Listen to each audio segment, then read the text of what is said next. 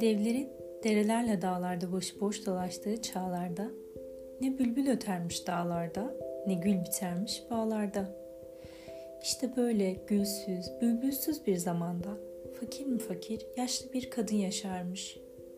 Yaşlı kadın bir dağın eteklerinde, derme çatma bir kulübede, yapayalnız, yokluk içinde yaşayıp gidermiş.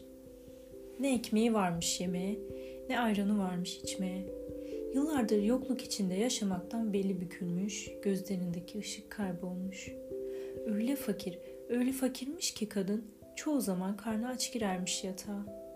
Öyle günlerin ertesinde topladığı palamutları un yapar, undan yaptığı acı ekmeği yer, o acı ekmekle midesini kandırır, kendini avuturmuş. Bazı günlerde yaşadığı bu sıkıntıya daha fazla dayanamaz, dua edermiş. Bana bir umut ışığı göster ya Rabbim. Bir umut ışığı göster ya da al şu canımı. Al ki kurtulayım şu dertten dermiş. Yaşlı kadın gecelerden bir gece elinde kovasıyla çeşmeye su almaya gitmiş. Yolda yürürken yanından geçtiği durgun göle bakmış. Gümüş gibi örtüsünü gölün omuzlarına seren dolunay, göl ile sessiz bir muhabbete dalmışken yaşlı kadın gölün kenarında durmuş. Üzerindeki eskimiş elbiselerini çıkarıp serin suyun koynuna dalmış. Kendisini durgun gölün şefkatli kollarına bırakmış ve derdi, kederi bir anlığına da olsa unutmuş. Bir süre sonra sudan çıkmış, üstüne başını giyinmiş, kovanın üstüne attığı eşarbını almak için uzanmış. Eşarbını tam kovanın üstünden çekiyormuş ki ne görsün? Kapkara bir yılan kovanın içine kıvrılmış, zümrüt yeşili gözlerini yaşlı kadına dikmiş, ona bakmıyor mu? Kadın yılanı görünce korkudan kemikleri titremiş, nefesi kesilmiş. Ani bir hareketle eşarbını kovanın ağzına geri dolamış ve bir oh çekmiş. Kendi kendine, şükürler olsun ya Rabbim, sonunda dileklerimi kabul ettin. Ben şimdi bu yılanı kulübeye götürür, kapıları pencereleri kapatır, sonra da onu kulübeye salarım, salayım ki ısırsın beni, ısırsın da öleyim. Tek kurtuluşum ölüm benim, kurtulayım bu dertten, kederden ve yoksulluktan diye düşünmüş.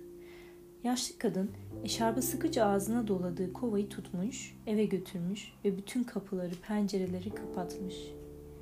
Kovayı kulübenin orta yerine koymuş, gözlerini kapatmış, derin bir nefes almış ve eşarpı kaldırmış. Gözleri kapalı bir süre beklemiş. Nefes almadan öylece durmuş. Hiçbir ses duymayınca gözlerini açıp kovaya bakmış ki ne görsün? Kovanın içinde yılan yerine muhteşem bir kolye durmuyor mu? Kolyenin siyah yeşil taşları göz kamaştırıyormuş. Yaşlı kadın bu kolyenin sultanların boynuna layık olduğunu hemen anlamış. Kolyeyi kaptığı gibi sarayın yolunu tutmuş. Az gitmiş, uz gitmiş, altı ay bir güz gitmiş, sonunda saraya varmış. Yaşlı kadın elindeki kolyeyle padişah ve sultanın huzuruna çıkmış. Avuçlarında dikkatlice tuttuğu kolyeyi sultana uzatmış. Sultan ve padişah kolyeyi görünce akılları şaşmış, elleri ayakları birbirine dolaşmış. Ne de olsa daha önce hiç bu kadar muhteşem bir kolye görmemişler. Kolyenin siyah taşları bir bilgenin hikmetli bakışları gibi derin, yeşil taşları bir ormanın huzurunu taşıyor ve bakanı cezbediyormuş. Bu kolyeye ilahi bir el değmiş gibiymiş. Bu dokunuştan arta kalan rahiya, padişahı ve sultanı mest etmiş. Bilge hükümdar, yaşlı kadına kolye karşılığında bir kese altın uzatmış. Yaşlı kadın o günden sonra bolluk bereket içinde yaşayıp gitmiş. O bolluğun bereketin tadını çıkarta dursun, biz bakalım sarayda neler olmuş. Padişah kolyeyi sultanın boynuna takmış. Kolyenin ışığında parıldayan sevgilisinin hırslı cemalini seyre dalmış. Sultanın güzelliği gökyüzündeki yıldızları kıskandıracak kadar göz kamaştırıyormuş. Padişah sultanın güzelliğinde kendinden geçmiş, bir süre sonra kendine gelmiş ve "Sevgilim, bu kolye öyle güzel ki bakanı kendinden geçiriyor. Çok özel günlerde takmalısın bu kolyeyi. Sen de kabul edersen bu kolyeyi hazine odasına saklayalım." demiş. Sultan kolyeyi büyük bir özenle boynundan çıkarmış, eşine uzatmış. Padişah kolyeyi altın bir kutuya koyup kilitlemiş. örtüyü hazine odasına koymuş ve anahtarı boynuna asmış. Gel zaman git zaman komşu ülkenin sultanı bir kız çocuğu doğurmuş. Bizim sultan ve padişah bebeğin doğumunu kutlamak için ziyarete gitmeye karar vermişler. Sultan uzun bir aradan sonra ilk defa o gün kolyesini hatırlamış. Padişah sultanın isteği üzerine kolyeyi almak için hazine odasına gitmiş. Boynundaki altın anahtarı çıkarmış, altın kutuyu açmış. Aman Allah'ım! O da ne? Kutuda kolye yokmuş. Kolyenin olması gereken yerde al yanaklı, bal dudaklı, badem gözlü bir bebek duruyormuş. Padişah buğday tenli, gül yanaklı bebeği görünce sevinçten kalbi yerinden çıkacakmış gibi olmuş. Bebeği kaptığı gibi sultana götürmüş. Sultan padişahın kollarındaki nar tanesi, nur tanesini gördüğünde sevinçten yüzünde güller açmış. Bebeği alıp bağrına basmış, yıllardır özlemini çektikleri çocuğu yaradan onlara bir kutunun içinde bağışlamışmış. O günden sonra sarayda mutluluk rüzgarları eser olmuş. Sabah açan, akşam geçen açtı uçtu çiçeği gibi bizim masalımızda da zaman bir açmış bir geçmiş. Ve şehzade genç bir delikanlı olmuş. Komşu ülkenin kızı da genç bir kadın olunca padişahlar çocuklarını evlendirip topraklarını birleştirmeye karar vermişler. Gençlerin de canına minnet tabii. Onlar da çocukluklarından beri birbirlerini çok severlermiş zaten. Böylece her iki sarayda da düğün dernek kurulmuş, davetliler yemişler, içmişler, eğlenmişler. Bir ara komşu ülkenin sultanı kızını kenara çekip ona şöyle demiş.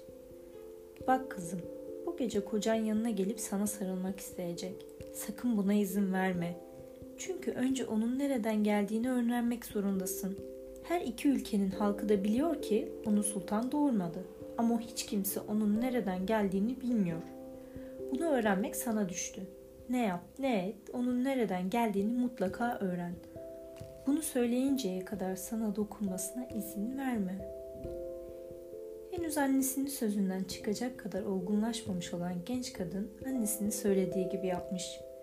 Eğlenceler bitince iki genç odalarına çekilmiş. Şehzade eşinin saçlarını okşamak için yaklaştığında genç kadın elinin tersiyle itmiş onu. Olan bitene anlam veremeyen şehzade, "Ne oldu sana sevgilim, iyi misin?" diye sormuş. "Evet çok iyiyim, bana dokunmadan önce söyle, sen nereden geldin?" "Herkes seni annenin doğurmadığını çok iyi biliyor. Ama hiç kimse senin nereden geldiğini bilmiyor. Hadi söyle bana, nereden geldin? Gerçekte kimsin sen?" diye sorunca genç kadın, genç adamın yüzüne gecenin gölgesi düşmüş. Şehzade gözlerini yere devirmiş ve "Bana her şeyi sor ama bunu sakın sorma" demiş. "Ama neden? Neden anlatmıyorsun? Ne olur söyle. Nereden geldin? Bu kadar zor mu söylemek?" "Lütfen sorma bunu. Zamanı gelince sana söyleyeceğim zaten. Vakit o vakit değil" demiş şehzade. "Hayır, şimdi bilmek istiyorum. Söyle bana. Haydi, kim doğurdu seni?" Şehzade "Yapma canım, etme canım, yağmur yağmadan sele gitme canım" diyerek genç kadını ikna etmeye çalışsa da kadının ısrarından bir türlü vazgeçmemiş. Şehzade bakmış olacak gibi değil, büyük bir hışımla odadan çıkmış. Geceyi ay ışığında düşüncelere dalarak geçirmiş. Genç kadın ertesi sabah ısrarına devam etmiş. Şehzadesi aynı biçimde susmuş. Böylece aylar sürüp gitmiş. Günlerden bir gün şehzade sevgilisinin elini tutmuş, gözlerine bakarak sormuş. "Gerçekten nereden geldiğimi bilmek mi istiyorsun?" "Evet" demiş hemen. "O zaman gel benimle" demiş şehzade ve genç kadını da alıp yola koyulmuş. O gece yolda giderlerken hiç konuşmamışlar. Nihayetinde bir dağın eteğine varmışlar ve ilerideki gölü görmüşler. Durgun gölün kıyısına varıp orada yan yana durmuşlar. O sırada rüzgar esmeyi, kuşlar ötmeyi bırakmış. Şehzade sormuş. "Son kez soruyorum, emin misin bunu bilmek istediğine?" "Evet, eminim." "Buna çok pişman olacaksın." "Peki öyleyse, madem bilmek istiyorsun anlatayım. Ben aslında çok uzak bir diyarın padişahın oğluyum. Bir cadı beni" derken cümlesini bitiremeden ansızın ortadan kaybolmuş şehzade. Genç kadının gördüğü son şey Durgun gölün yüzeyinde kıvrılarak suya dalan kara bir yılan ve sevgilisinden geriye kalan sol yanağındaki boşluk olmuş. İşte o an anlamış kadın neden sorulması gerektiğini. Ama iş işten çoktan geçmiş. Acı ve pişmanlık dolmuş o boşluk. Sultan sevgilisinden geriye kalan boşluğun soğuk rüzgarında üşümüş. Tam o anda kalbinin derinliklerinde ne kadar istese de hayatının artık eskisi gibi olamayacağını hissetmiş. Evine dönmüş, saray kıyafetlerini çıkarıp üzerine simsiyah yaz giysisini geçirmiş ve yürüye yürüye yeniden gölün kenarına gitmiş. Durgun gölün kıyısında kendisi için küçük bir kulübe yaptırmış. Yanına onu koruması için de iki yabancı almış. Böylece çocukluğundan beri alışmış olduğu o görkemli saray yaşamına veda edip kulübede yaşamaya başlamış. Genç sultan günlerini kulübesinde ve göl kenarında yas tutarak geçirmiş. Her gün sevgilisini düşünür, onun için dua eder, ormandan çiçek toplar, çiçeklere baktıkça kaybettiği sevgilisini hatırlarmış. Dolunayın gökyüzünde belirdiği gecelerde gölün kenarında bekler, gözlerini daha önce sevgilisinin yılana dönüşüp suya daldığı o noktaya diker, her sabah onu düşünürmüş. Bekleyişler nafile, ne gelen olurmuş ne giden. Böyle böyle yedi sonbahar gelmiş, yedi ilkbahar gitmiş, kuşlar yedi defa göç etmiş, devran yedi kez dönmüş. Günlerden bir gün genç kadın uyanmış ki bir de ne görsün? Yerdeki küçük kilimin üzerinde kırmızı bir çamur parçası durmuyor mu? Kadın telaşla dışarı çıkmış, yardımcılarına sormuş. Kim girdi benim kulübeme? Bu çamur da ne? Sabaha kadar gözümüzü kırpmadık efendim. Hiç kimse girmedi kulübenize. Öyleyse bu çamur da neyin nesi? diye bağırmış genç kadın. Sultan ertesi sabah yine aynı yerde aynı çamuru görmüş. Yardımcılarından yine aynı cevabı almış. Üçüncü sabahta aynı şeyi tekrar edince genç kadın o gece uyumamaya karar vermiş. Uykuya yenik düşüp dalmamak için de gündüz vakti parmağını sivri bir taşla kesmiş, yarasına tuz basmış. Böylece canı yandıkça uykuya dalamayacakmış. Merakla yatağına girmiş, beklemeye başlamış. Saatlerce ne bir ses duymuş, ne bir nefes, ne gelen varmış, ne giden. Vakitler gece yarısını gösterdiğinde kulübenin kapısı usulca açılmış. Gecenin esintisiyle beraber içeriye bir nefes girmiş. Nefesin sahibi yatağa tırmanmış, örtünün altından süzülerek yastığa kadar gelmiş. Genç kadın nefesini tutmuş, dişlerini sıkmış, parmağıyla yarasına bastırmış. Tüm cesaretini toplayarak örtüyü kaldırmış ki ne görsün? Karşısında yeşil gözlü kapkara bir yılan durmuyor mu? Derin bir nefes almış kadın. Demek geldin, sonunda sesimi duydun geldin. Hoş geldin sevgilim, demiş. Kara yılan hiç konuşmamış. Derin derin kadının gözlerine bakmış. Ne olur söyle bana, seni nasıl kurtarabilirim? Hadi söyle. Yedi yıldır senin yokluğunda yaşıyorum. Yedi yıldır sensizim. Bir yolu olmalı bunun. Elimden ne gelse yapacağım. Ne olur söyle bana, seni nasıl kurtarırım? Söyle. Diye yalvarınca yılan sessizliğini bozmuş, ona ne yapması gerektiğini bir bir anlattıktan sonra geldiği gibi gitmiş. Kara yılanın bu sözleri genç kadının kurumuş yüreğine düşen yağmur damlaları gibi olmuş. Ertesi sabah büyük bir sevinçle uyanmış, yardımcılarını saraya göndermiş. Üzerindeki yaz giysilerini çıkarmış, gölün serin sularında arınmış. En sevdiği çiçekli elbisesini giymiş, kulübesini temizlemiş, ormandan topladığı çiçeklerle kulübesini süslemiş. Karı yılanın ona söylediği gibi dört bakır kap almış, içini sütle doldurup kapları kulübenin dört bir köşesine koymuş. Ardından dışarı çıkmış, kulübenin önünde beklemeye başlamış.